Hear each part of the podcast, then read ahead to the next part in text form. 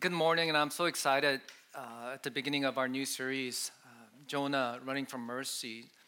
And when I was thinking about what we need to teach this year, uh, we're going to embark on a long study um, uh, f- uh, on one of the Gospels that we'll do in a few weeks, but we're going to do a four week series on Jonah. And, and as a pastor, as your pastor, I felt like this particular book was meaningful and relevant to us the Old Testament, you can say that it's divided into like three parts. The first part is history, it tells the story of humanity all the way from Genesis to the fall of Israel.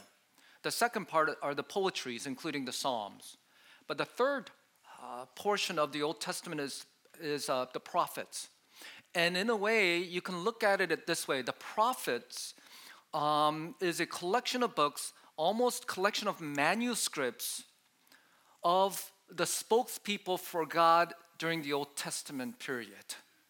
And so, if you look at like Isaiah, Jeremiah, Lamentations, Daniel, and Hosea, they're the words of the spokespeople of God, and oftentimes a little bit of backstory behind them and we can see how they're so inspiring as Isaiah, uh, when he sees the holiness of God, he eventually says, Here I am, send me. Or Jeremiah, um, he is so uh, convicted of the message that he's getting from the Lord. He says, uh, There is in my heart, as it were, a burning fire shut up in my bones, and I'm weary uh, withholding it in, and I cannot great passion. It is a story about Daniel who defied the king at, the risk of his own life and is thrown into the lion's den, and Hosea who chases after an adulterous wife because God commands him to do so. Stories of incredible courage, faith, obedience, and, um, and, and passion. And these are the stories and words of, of people in the Old Testament that we could admire and learn from. But there's one prophet in the Old Testament that is different from the rest. You see, all the other prophetic, prophetic books um, are stories of people who are like heroes. Uh, the books are written almost in first person, like their words. They're uh, speaking as authoritative spokespeople of God. They're speaking a message to a particular audience, whether to convict them or to give them hope. And the content of the prophetic books are mostly like a sermon manuscript. But one Old Testament prophetic book, the book of Jonah, is radically different. Not only do you know about it because you were taught it during Sunday school a long time ago, but it does not speak in first person. In fact, it's mostly third person, meaning someone else is writing about Jonah. He's not an authoritative spokesperson of God. In fact, uh, the book is mostly God kind of telling him, hey, Jonah, you need to get on board here. And really, the only manuscript of the message or the, the sermon of Jonah we find is in chapter 3. There are only eight words. And he is not a heroic figure. In fact, he is someone who is so conflicted um, and in rebellion against God. If the Old Testament prophetic books are like a collection of manuscript, the book of Jonah, uh, sandwiched in between all of those, is a story of how God is saying to Jonah, the, the prophet, the preacher, uh, Jonah, I want you to go and preach. And Jonah says to God, No, I will not preach. No, I want you to go preach to these people. No, I, I don't want to. The reason I feel like the book of Jonah is so important and relevant to all of us is because of this. At Living Hope in particular, I don't believe necessarily we have a group of people who don't know God's will. I think most of us in this room know clearly the Word of God, God's will in your life.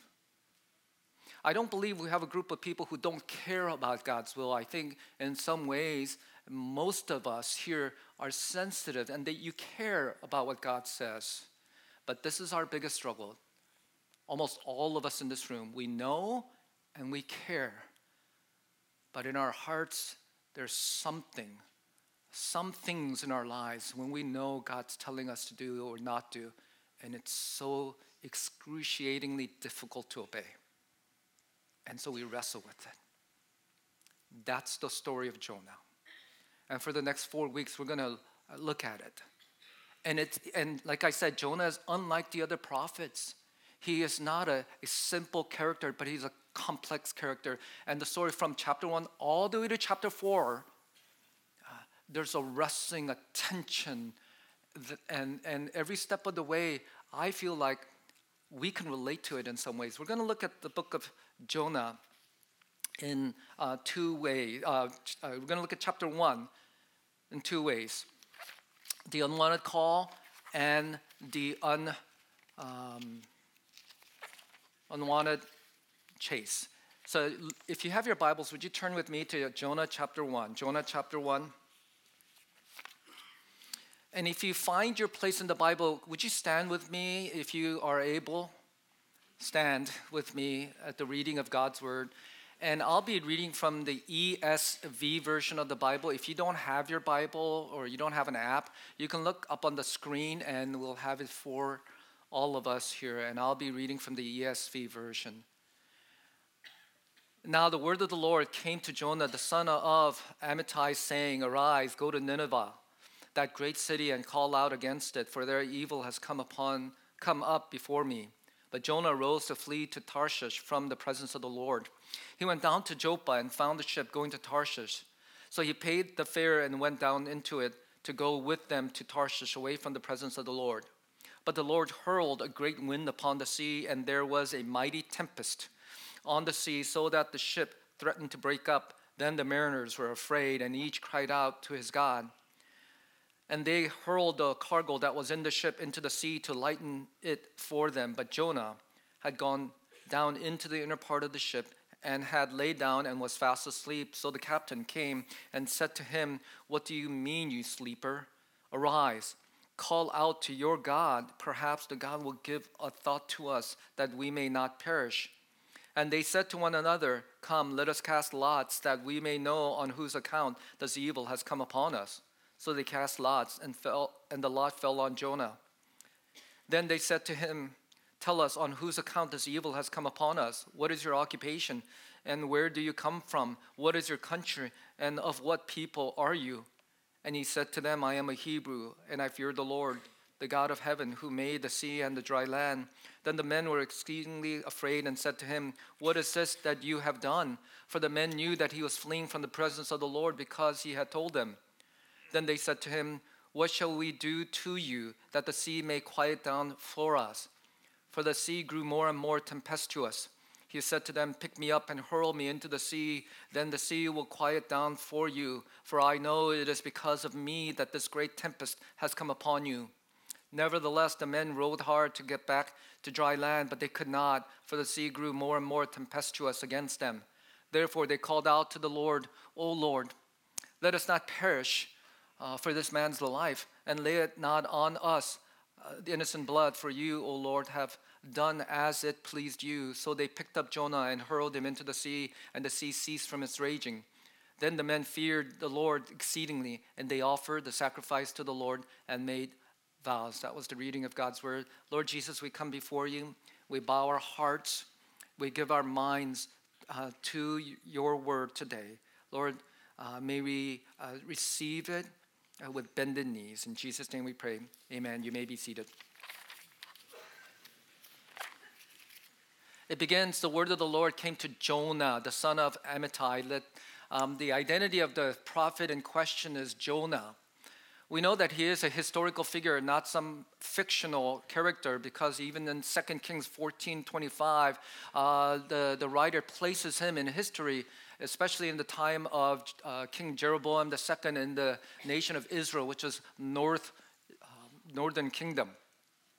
We also know that he is a Hebrew ethnically from the town of uh, Beth, uh, no, Gath Hepher, and the son of Amittai.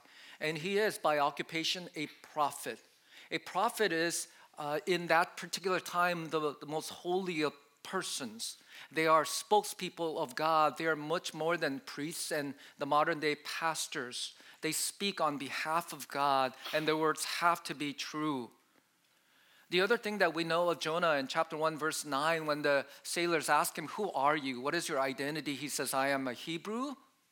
And he says, I fear the Lord, the God of heaven who made the sea and the dry land. In chapter 1, uh, God is uh, referred to in two different words Elohim and Yahweh. Elohim is a more generic word for God with a small g, and so even the sailors pray to their own small g Elohim. But the other word, uh, in which the ESV and NASB translates as Lord, is Yahweh, I am. It says of Jonah, he is not simply a Hebrew, a prophet, but he is someone who fears the Lord, one who has great um, proper theology and proper worship. You know, I, I look at him as, in some ways, an unremarkable man. We are not introduced to Jonah as someone who is exceedingly wicked, that he is in sin or in disobedience. We see him um, as someone who is going about his business in an unremarkable manner, but as a prophet of the Lord. To this unremarkable prophet, an unexpected call happens in verse 2 Arise, go to Nineveh, that great city, and call out against it, for their evil has come up before me. Stand from where you are, go to a city, Nineveh, uh, which is the capital of Assyria, and preach against them that they will be judged for their wickedness. I want us to realize uh, the context here and what Jonah is actually being asked to do. He's being asked to go from where he is and to travel to a city called Nineveh, which was the capital of Assyria. And the reason why Assyria is important is because it was the, uh, the great empire during that time, and it is that empire that will eventually. Uh, capture northern Israel or his home country, they will annihilate it. Take the 10 tribes of northern Israel away, and Israel never recovers from that.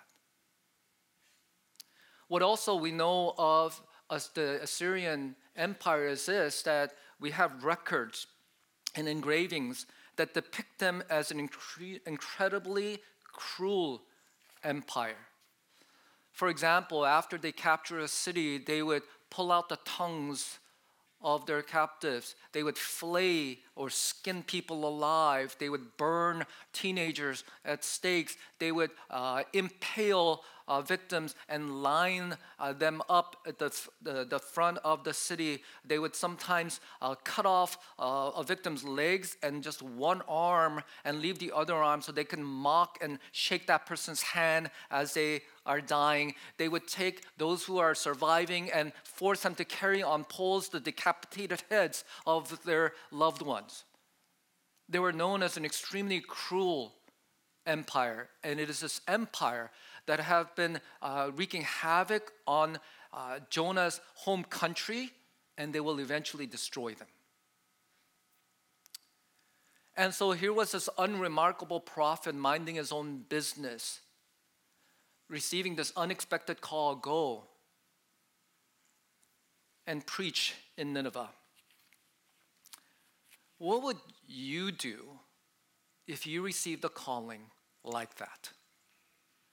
To do something that you really don't want to do, to go somewhere you really don't want to go, to be with people you don't want to be with. That's exactly what Jonah was being called to do, was he not? After the call, verse 3 begins with but. And so, this is what's so unusual about the book of Jonah. Isaiah, Jeremiah, they, God calls them and they obey. Daniel is obedient that Jonah is different. He gets the call and says, But. Jonah rose, but instead of going to Nineveh, it says he, Jonah rose to flee to Tarshish. He goes exactly the opposite direction from where he was. It would be about, 150, uh, about 550 miles east to go to uh, Nineveh, but rather he goes exactly the opposite way and heads toward Tarshish, which is about 2,000 miles west. And I want us to realize that there's nothing really special about the city of Tarshish. But if you look at verse 3, what is uh, significant about Tarshish is where it wasn't. Verse 3 But Jonah rose to flee to Tarshish from the presence of the Lord. He went down to Joppa and found a ship going to Tarshish. So he paid the fare and went down into it to go with them to Tarshish away from the presence of the Lord. Do you see where, what's significant about Tarshish? It's not where it was, but where it wasn't. What, what he was running from, he was running from the presence of the Lord. I, I believe there are potentially two reasons why uh, Jonah was so motivated to not obey the clear call of God. You know, it could be that he feared the Assyrians. After all, like I said, they were an extremely cruel empire. And going there, especially to the capital at this particular time, would surely mean his death. And one commentator likened it to this during World War II a Jewish rabbi uh, going to the heart of Berlin and preaching against the Nazis the, of their wickedness. It would be a suicide mission.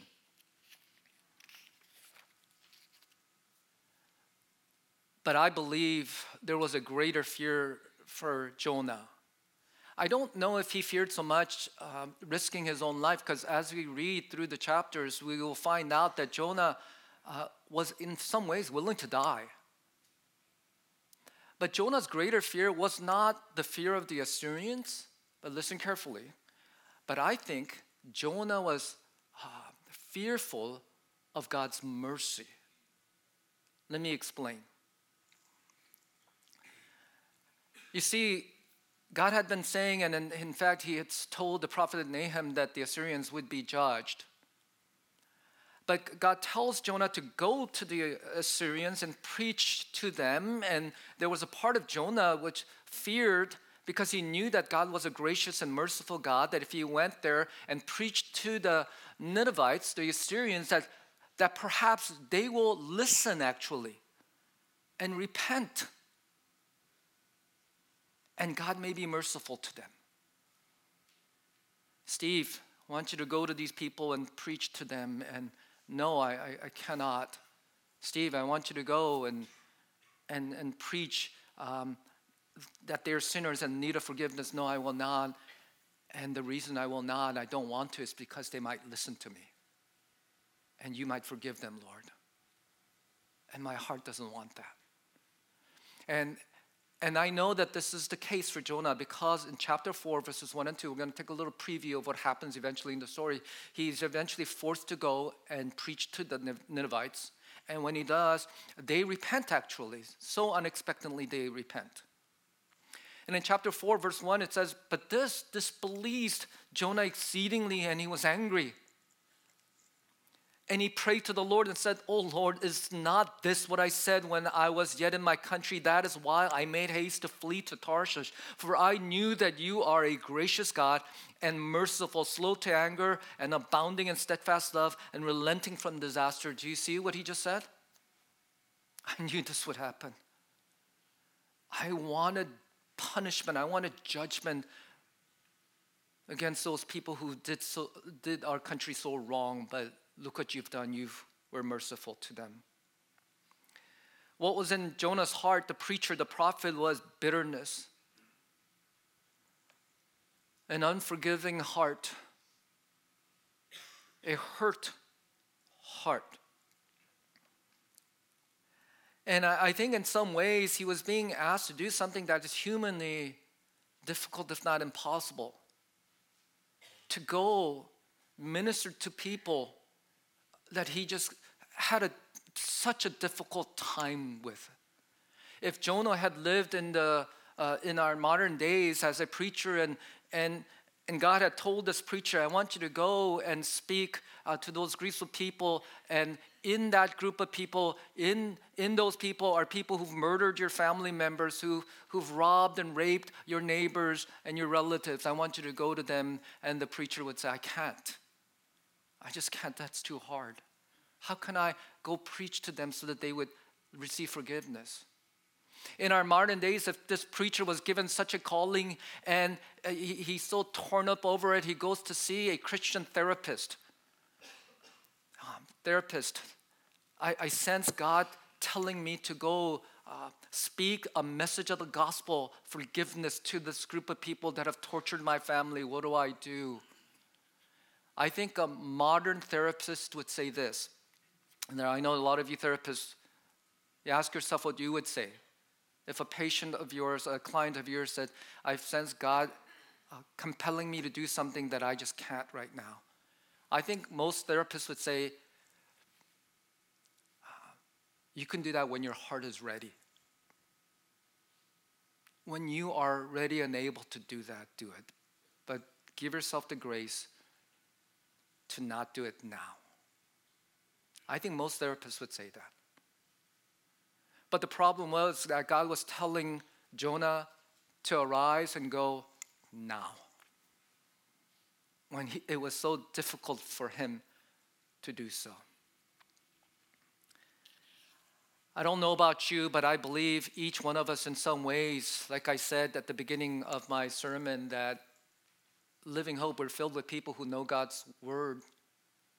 You know God will for you, and you care. But the problem is that there's a disconnect between your heart and, your head of what God wants you to do. And so instead of saying, Arise, go to Nineveh, God is saying to you, Arise Go forgive that family, family member who so offended you. Arise and, and give up that idol that is in your heart that's not necessarily wrong, but you hold way too tightly. Arise and, and speak the gospel to that person that uh, at your work or in your neighborhood that you are so offended by. Arise. And what's so hard for Jonah is this I, you know, he, he heard God's voice clearly arise, go to Nineveh, and he's looking around. Why is it that God is picking on me and not others? Why can't God speak to someone else? Why does he have to tell me? Uh, because he was the only one who received the call, did, was he not? When he received this unwanted call, he does what so many of us would do. What do you do when when there's an inner turmoil in your heart, when your conscience is just killing you. When you know you're in sin, but you don't want to give up that sin, what do you do? When God's pressing upon your heart to uh, obey in a way that is so sacrificial, what do you do?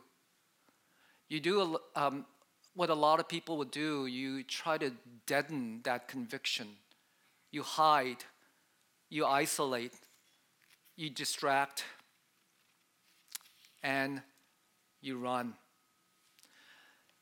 I began with this idea that the prophets are, uh, in some ways, manuscripts of sermons written and spoken by heroes of the faith. Now, let me ask you this other question why is it that God included Jonah in that mix? Because there was no discernible message uh, of the manuscript that was so compelling for us. Like I said, only eight words of his sermons were recorded in chapter 3. And I believe the reason why God left the record of Jonah is because it is difficult for us to necessarily relate to Isaiah's and the Jeremiah's and the Daniels, but we can relate to Jonah. Each one of us can relate to what it feels like knowing God's will caring about God's will, but wrestling so much with God's will. I, I, and I believe God wanted us to know that you're not alone, that we're not alone. When God gave Jonah the word, uh, he responds with a but.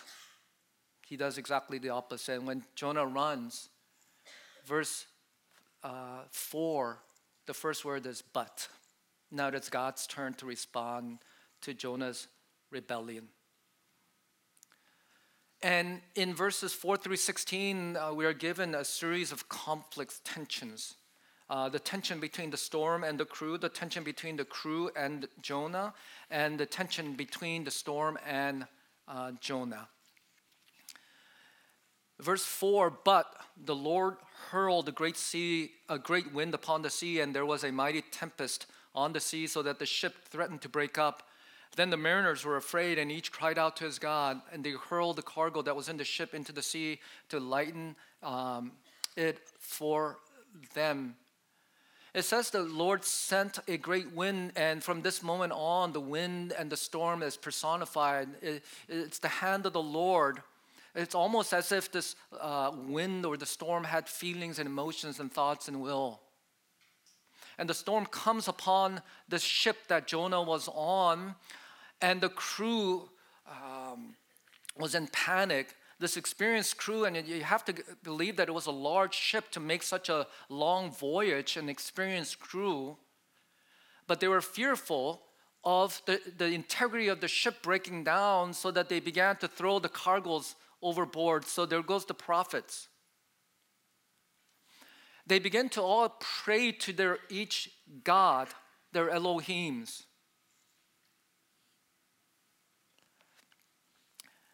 And in verse 13, though they try and try and try, it says they uh, rowed hard to get back to dry land, but they could not, for the sea grew more and more tempestuous against them. Like I said, the storm is kind of like a lady who's angry. I'm not going to let go of you until you listen. And the crew was desperate.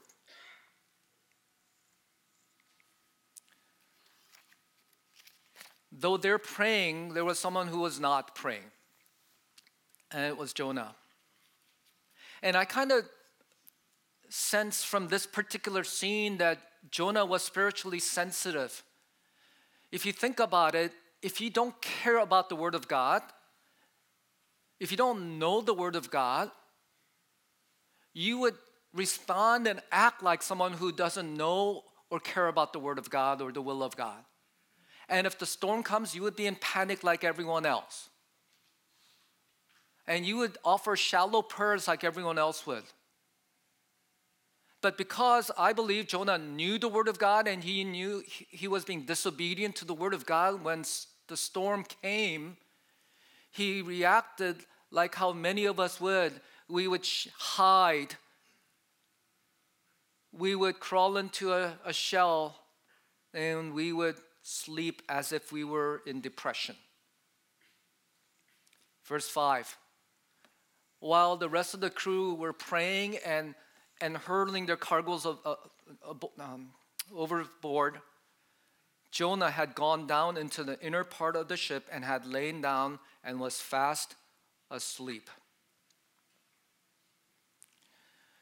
The captain came and said, What do you mean, you sleeper? Verse 6 Arise, call out to your God. Perhaps a God will give thought to us that he may not perish. Uh, the captain does not yet know who Jonah really is, just one of the passengers. Hey, we're all praying, we're, we're fearful of our lives. Shouldn't you maybe pray uh, to your God? Eventually, the crew kind of suspect this is not a normal storm, that there is a supernatural hand behind it that it's reacting to what the ship is doing, becoming more angry, trying to get a point across. Verse 7 So they said to one another, Come, let us cast lots that we may know on whose account this evil has come upon us. They realized that this must be a supernatural storm, and the storm is upon us because there's sin on board. Someone is sinning against their God. So they cast lots, and the lot fell on Jonah. They said to him, Tell us on whose account this evil has come upon us. What is your occupation and where do you come from? What is your country and of what people are you? Who are you? Who are you and who is your God? You see, in that particular era, uh, different people, different uh, cultures had their own gods. Different cities oftentimes had their own gods. So, where are you from? Who's your God? And who are you so that your sin is, uh, has gotten your God so angry that the storm has come upon all of us? Who are you? I am a Hebrew. And I fear the Lord Yahweh, not the generic word for God, but I am God, the God of heaven, who made the sea and the land. Notice how he, describes Yahweh. He made the seas. He's not a small deity, but he, he's the creator of all the universe, including the sea, uh, the sea that is upon us. And the men were exceedingly afraid and said, What is this that you have done?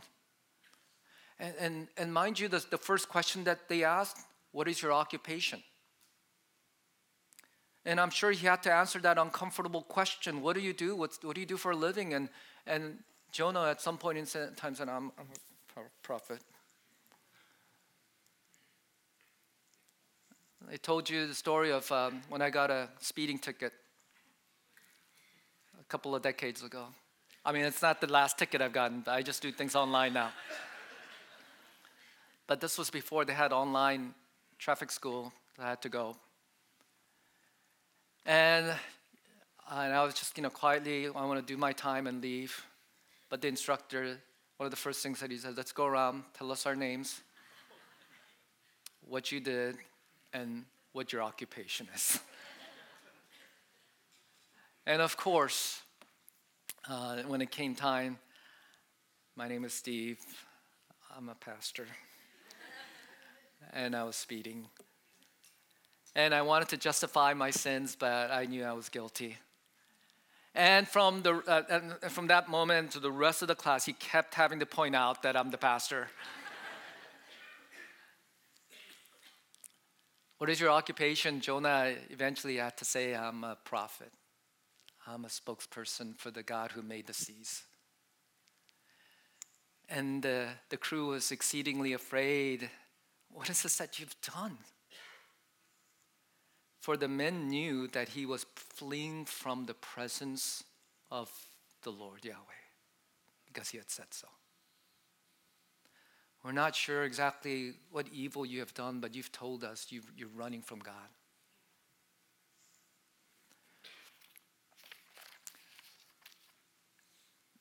They ask him, What do we need to do? Verse 11, that the sea may quiet down for us. They knew, realized he was a holy man, he was a priest, he was a prophet, he was a pastor. And, the, and it says in verse 11, the sea grew more and more tempestuous. She was getting angrier. And he said to them, Pick me up and hurl me into the seas, verse 12, then the sea will quiet down for you. For I know it is because of me that this great tempest has come upon you. And I, I want you to kind of stop here, pause here for what's going on in, in Jonah. If you throw me overboard, you will be safe. He, he knows that. He knows that this is all happening because of his sins, right? But but I want you to understand the reaction that um, Jonah could have had. He could have said, You know, you're all in danger because of me. Let me throw myself overboard. But he didn't do that, right? He could have also said, It's because of me. Let me repent. Let me repent of my disobedience. And when we get to Tarshish, I'm going to turn around take another ship back. I'm, I'm going to go to Nineveh. I'm going to repent. Do you notice that he doesn't do that? But rather, he says, Kill me now. I would rather die than to obey the command of God. Did you know? I mean, do you understand that? That the initial calling of God was so, so difficult for him to go potentially give mercy to people whom he could not forgive. That for him it was it would have been better just to die.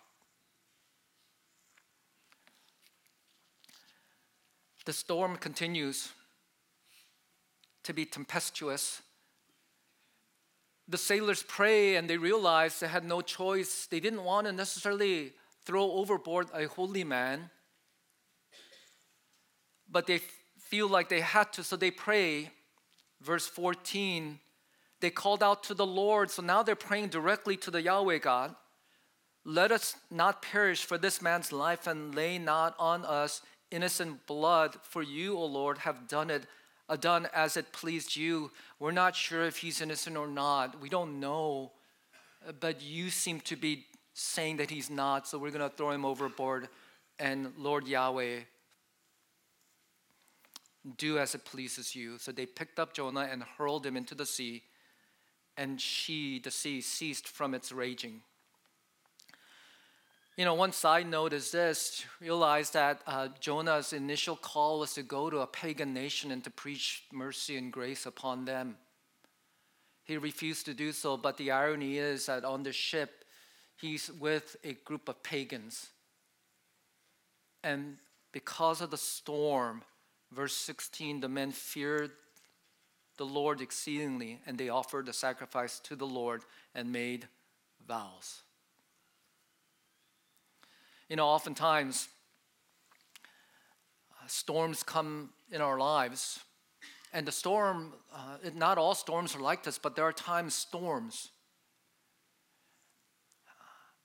that God sends, and, and the storm disrupts us and makes us uncomfortable, hurts those around us. It, it's a storm that we don't want to heed, but the storms come as agents of God to pursue us with mercy.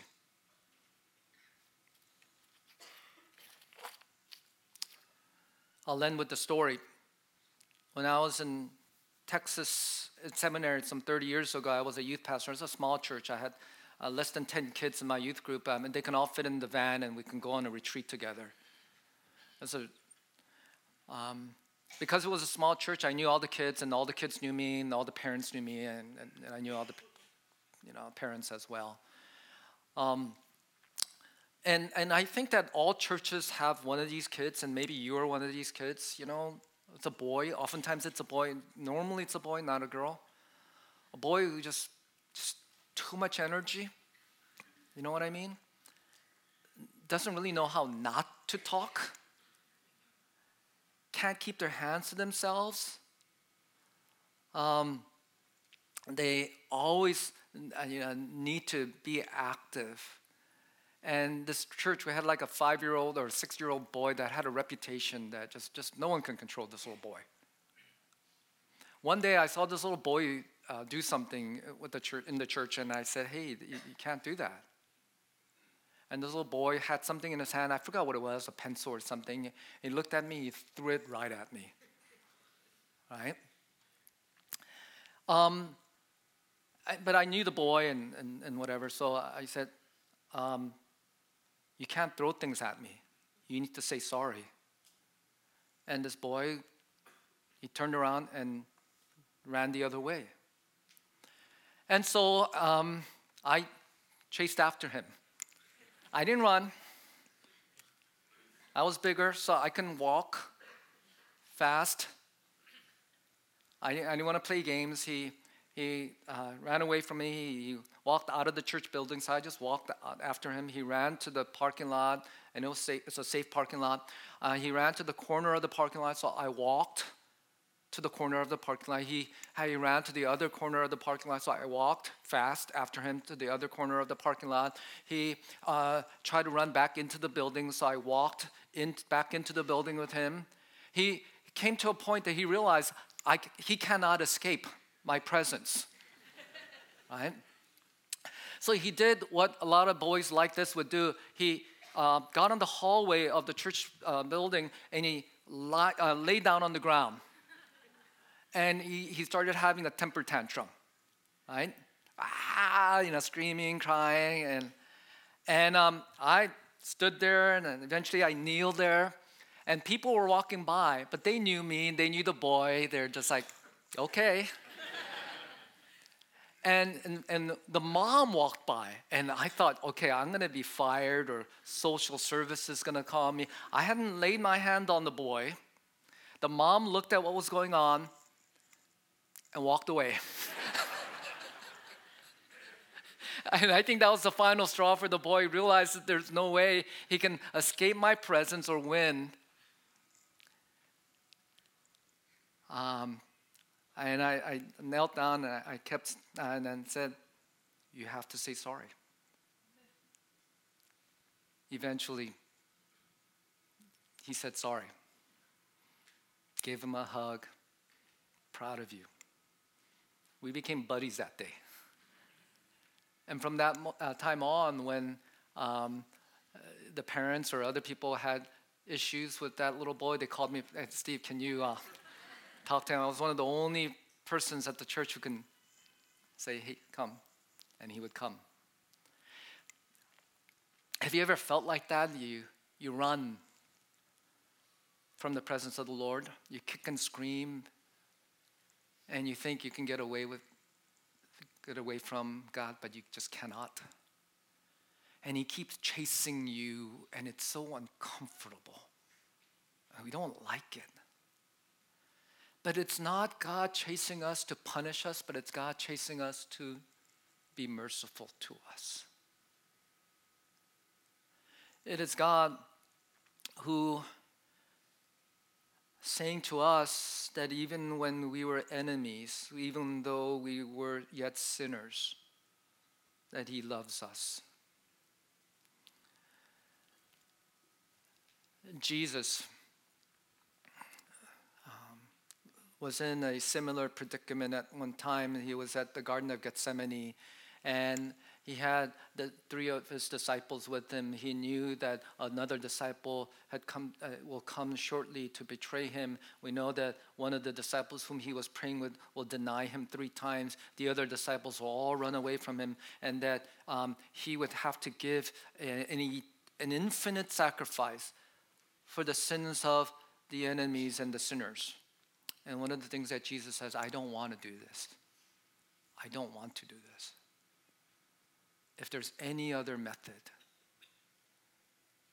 But your will be done, not mine. And we are told that Jesus is the greater Jonah. And that love of Jesus, the, the sacrifice of Jesus, still chases us.